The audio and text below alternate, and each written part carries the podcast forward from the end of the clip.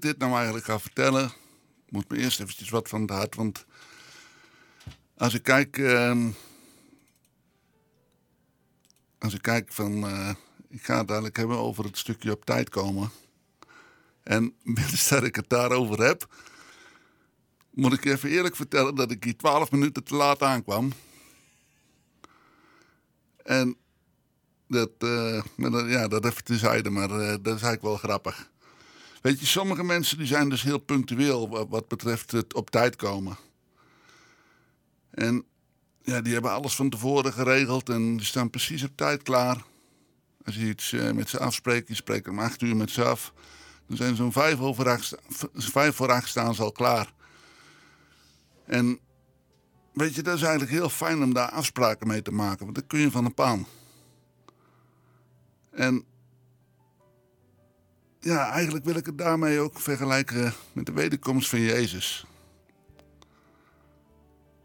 De wederkomst van Jezus, niemand weet, weet de tijd precies, niemand weet precies wanneer het zal zijn. Maar het is eigenlijk net als met een, met een trein. Als je met de trein mee moet, dan. eh, en je moet om drie minuten voor met de trein mee. En je komt om, om, om drie minuten over kom je op het station aan. Ja, dan weet je dat je die trein gemist hebt. En met treinen is het dan nog redelijk eenvoudig. Ik bedoel, dan kun je altijd nog wachten op de volgende trein die een uur later gaat. Maar met, eh, met Jezus is dat anders. Als Jezus terugkomt, dan is dat eh, ja, eigenlijk een heel ernstige zaak, maar het is onomkeerbaar. En weet je, ja, als het om Jezus gaat, dan kun je niet wachten op de volgende. Wat betreft de wederkomst van Jezus is het dus van groot belang dat je alert bent. Dat je let op de tekenen. Weet je, wanneer de trein komt, dan, eh, dan hoor je vaak al een vriendelijke stem op het station van nou zo en zo laat. Of de trein is vertraagd en dan komt drie minuten later. En je kunt het op de borden zien.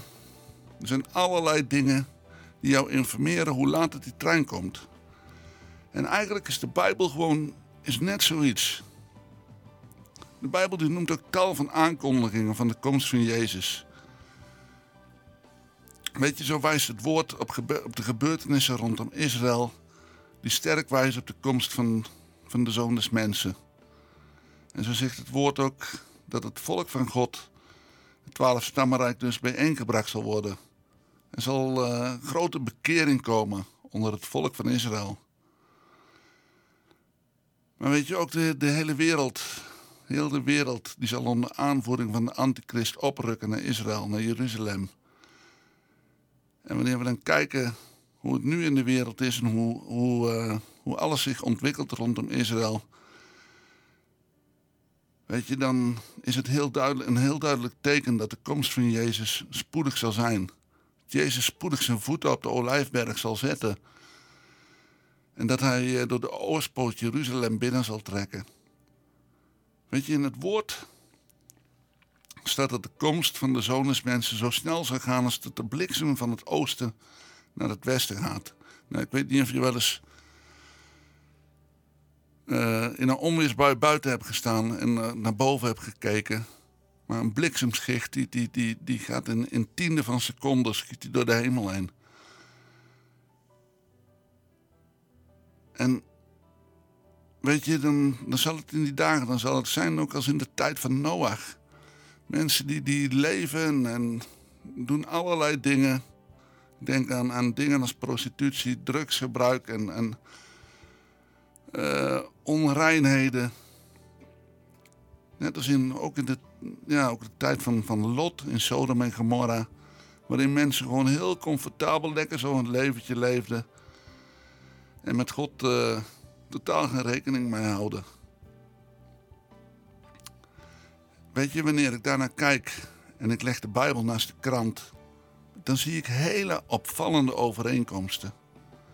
Met de tijd van nu en de tijd van toen. Weet je, je moet jezelf ook voorstellen, als je, als je denkt over de tijd van Noach. Noach die daar eh, midden in, in, een woestijn eigenlijk een schip ging bouwen Oh, die, mensen die keken zo naar van, oh, oh oké, hij is een schip aan het bouwen.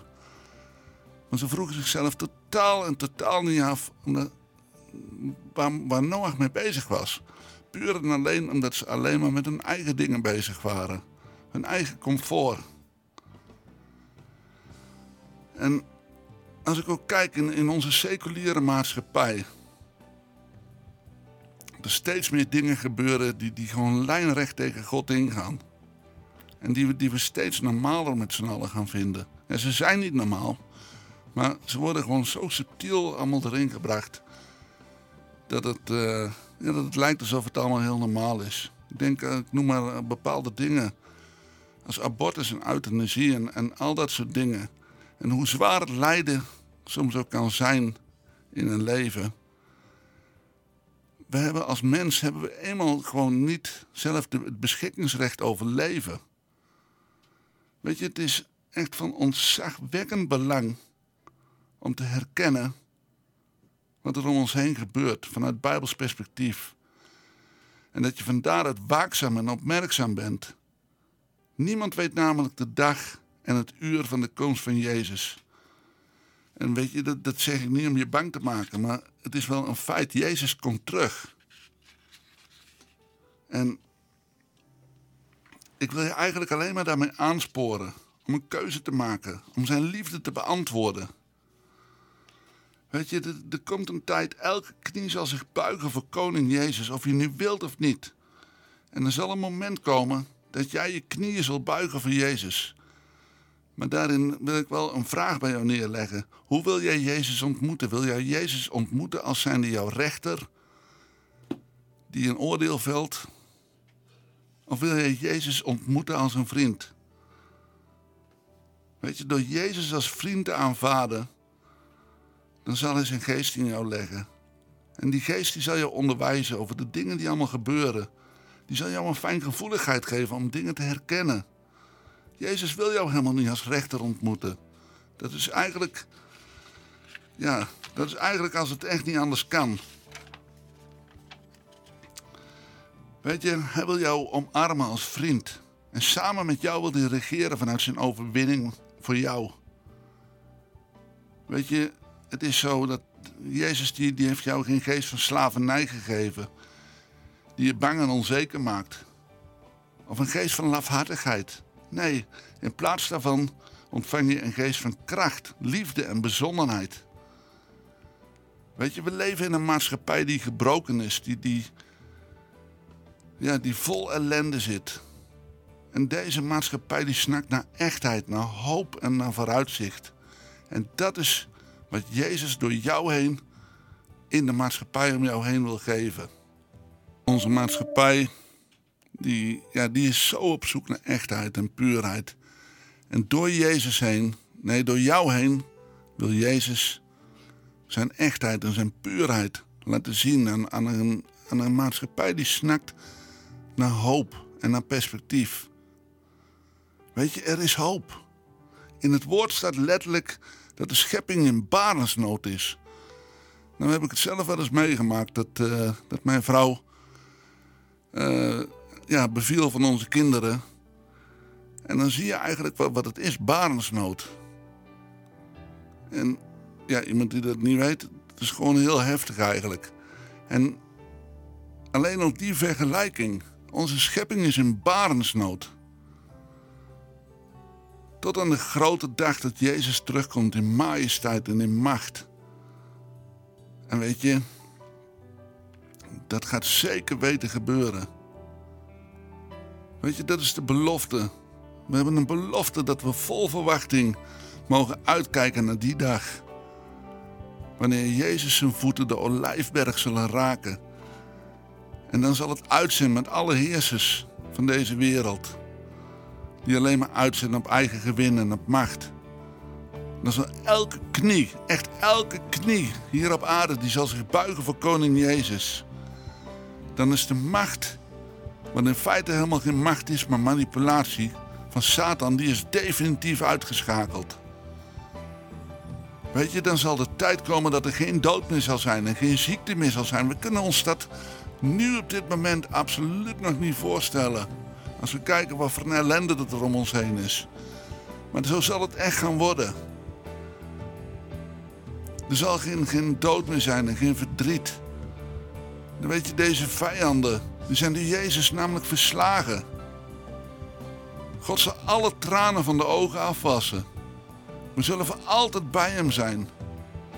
Weet je, vanaf, vanaf de dag dat jij kiest om te leven met Jezus en om hem te volgen, vanaf die dag is er voor eeuwig hoop en perspectief in jouw leven. En vanaf die dag woont Gods geest in jou. En dan zal je leven veranderen van uitzichtloos naar een leven vol van verlangen. Weet je, vanuit identiteit in Christus kun je het verschil maken in een wereld die steeds donkerder wordt. En wanneer je naar de wereld kijkt, dan kun je niks anders dan constateren dat de duisternis hand over hand toeneemt. Normen en waarden worden steeds vaker geschonden. En die zullen, dat zal steeds meer vervagen. En tevens zien we dat de heersers van deze wereld steeds nauwer gaan samenwerken. En weet je, dat is de perfecte atmosfeer uh, voor, ja, voor het werk van de antichrist. En die kan zichzelf daar uitstekend door manifesteren. Maar weet je, hij zal zich lelijk vergissen rondom Israël. Hij zal zich redelijk vergissen rondom Jeruzalem. Want juist op, eigenlijk is het weer gewoon net als toen Jezus aan het kruis hing. Juist op het moment toen Jezus zijn ogen sloot en stierf, toen dacht Satan van hé, hey, nou heb ik gewonnen. Maar juist op dat moment had hij alles verloren. En juist op het moment dat, dat Jeruzalem misschien wel op het punt zal staan van vallen, juist op dat moment, dan zet Jezus zijn voeten op de olijfberg. Dan keert Jezus terug. En dan is alles verloren voor Satan. Weet je, al deze boven, bovengenoemde dingen die gaan gebeuren. En dan moeten we absoluut onszelf niet laten ontmoedigen. Want dat is, dat is een tactiek van Satan, ontmoediging. Weet je, er staat in het woord dat als deze dingen beginnen te gebeuren in Lucas, dan moeten we onze hoofden overeind richten. Want dan is de verlossing dichtbij. Weet je, wanneer je puur blijft kijken naar alles wat er om je heen gebeurt, dan zou je echt ontmoedigd raken. Maar doe het alsjeblieft niet. Er is namelijk een hele wereld te winnen.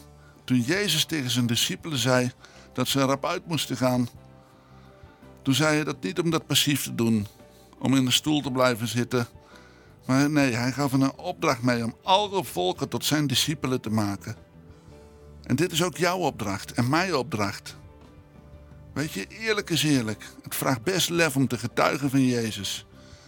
Op je school, op je werk, noem maar op. Het vraagt gewoon iets van je. Het vraagt om, om een knop om te zetten. En misschien zie je dat ook wel helemaal niet, niet zo zitten. Dat kan gewoon zijn. Weet je, dan is het juist Jezus die tegen jou zegt: Maar zie, ik ben met jou al de dagen tot aan de voleinding van de wereld. En waarom? Omdat er hoop en perspectief is.